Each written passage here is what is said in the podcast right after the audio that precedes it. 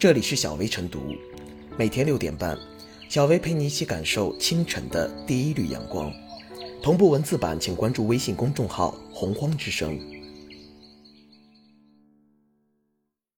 本期导言：各位家长，请关注某某公众号，点击第二集任意一期进行注册，务必注册。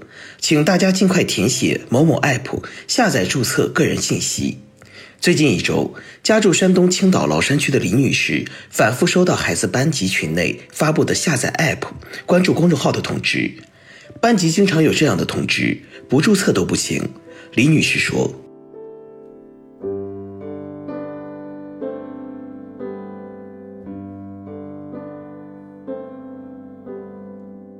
家长不关注公众号，孩子就学不好了吗？”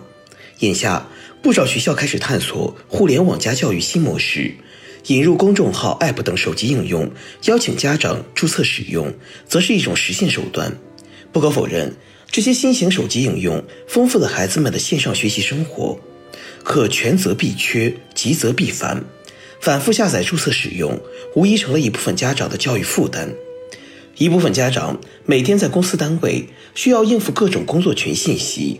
完成各类手机应用 KPI，回家之后还得响应家长群通知，完成关注下载指定手机应用的家长任务。网络生活的私人空间被校方各类教育应用挤占，怎会不产生怨言？倘若处理不当，甚至可能如批改孩子作业一般，引发家庭矛盾与家校矛盾。试问，如果家长不关注校方指定公众号，不下载校方指定 App，不输入个人信息注册账号？孩子是不是就上不了课、学不了习，或来不了学校了呢？学校与家长之间仅存在教育合作关系，一者不是广告推销商，一者不是广告消费者，后者没有必须服从前者指定要求的义务，不能让用于搭建家校关系的手机应用成为关系负担。的确，将布置作业、传达通知、调查问卷等一些传统线下教育工作搬到网上。有利于减轻学校工作量。然而，学校不能盲目要求家长配合，忽视家长一方意愿。施展教育手段，也得适应广大家长群体的手机使用习惯。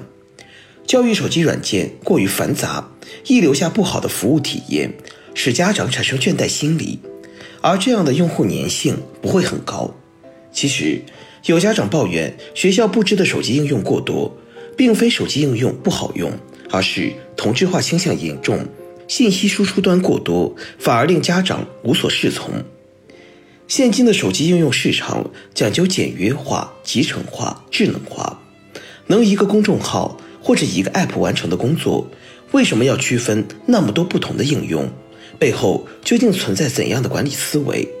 必须看到，需要家长下载关注的 App、公众号过多，可能存在懒政懒教因素。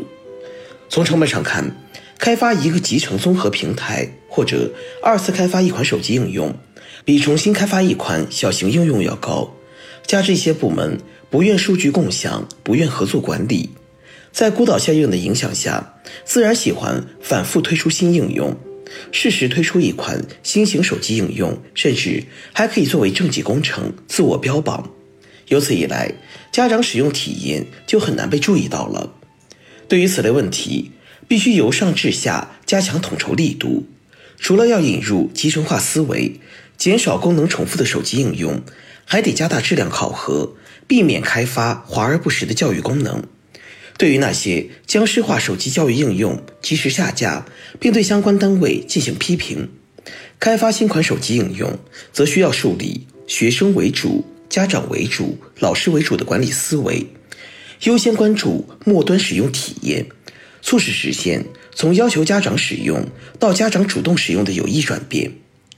面向未来，开展网络空间下的教育工作，必定更加简洁和高效，不能让繁杂的手机应用绑住家长施展教育的手脚。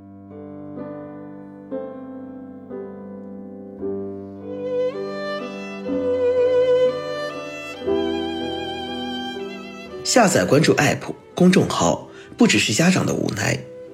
老师一声令下，家长无奈接受。毕竟许多时候，老师要求家长以接龙的方式呈现完成任务的状态。家长一边深觉无奈，一边却不得不完成老师布置的任务，下载关注 App 公众号。教育的净土何时才能来到？家长下载关注 App 公众号何其多，其中包含问卷投票、校园快讯、学校小助手、数字阅读、学校通讯录、作业等功能。关注了有用吗？据了解，只不过是完成任务罢了。关注以后的利用率非常低，偶尔会有一些老师推送一些通知要求，信息价值并不高。当然，老师也没有那么多闲工夫，因为学校有这样的任务要求老师去完成，老师哪怕心里有多不甘，也要硬着头皮转发至班级群，让家长去完成。据分析，学校热衷于推行小程序，发动家长下载各种 app 的原因有三：一是。随着互联网加教育的蓬勃发展，各校都在探索新的教育模式，借助网络平台开设公众号、企业号、小程序，搭建学校与家长、学生教学沟通的平台，是一种便捷有效的手段。二是，随着不得给小学三年级以下的学生布置书面作业规定的下发，许多线上作业 App 相继出台，老师将线下作业转移到线上。这无疑增加了相关 App 的下载。三十，一部分公众号和 App 关注下载是通过正式通知下发到学校的，其目的是想通过学校对家长的影响力，提高公众号和 App 的关注度。当然，也会有另外的原因，比如一些人通过私人关系打通学校领导这一关，会假冒上级的任务，让老师和家长去完成。我们也不难发现。让家长下载关注 App 公众号，多是与教育无关，即便是有，也与教育部门的规定相违背的。换言之，根本就没有必要下载关注 App 公众号。如果要关注，只要关注学校的公众号就足够了。教育部等九部门联合印发的《关于引导规范教育移动互联网应用有序健康发展的意见》规定，教育行政部门和学校选用教育 App。应征求师生家长意见，且不得向学生及家长收取任何费用，不得植入商业广告和游戏。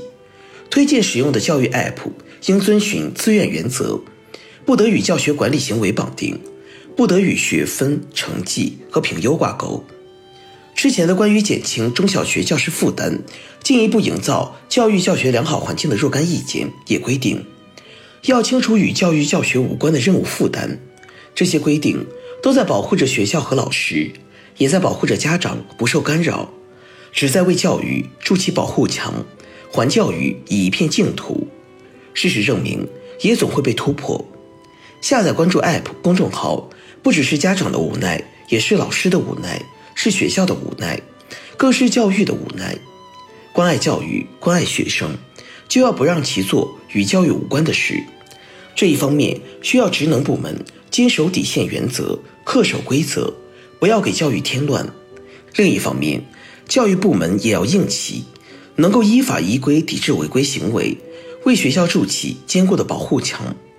家校共育是为了形成合力，教育好孩子，而不是学校借助权力让家长完成各项与教育无关的任务。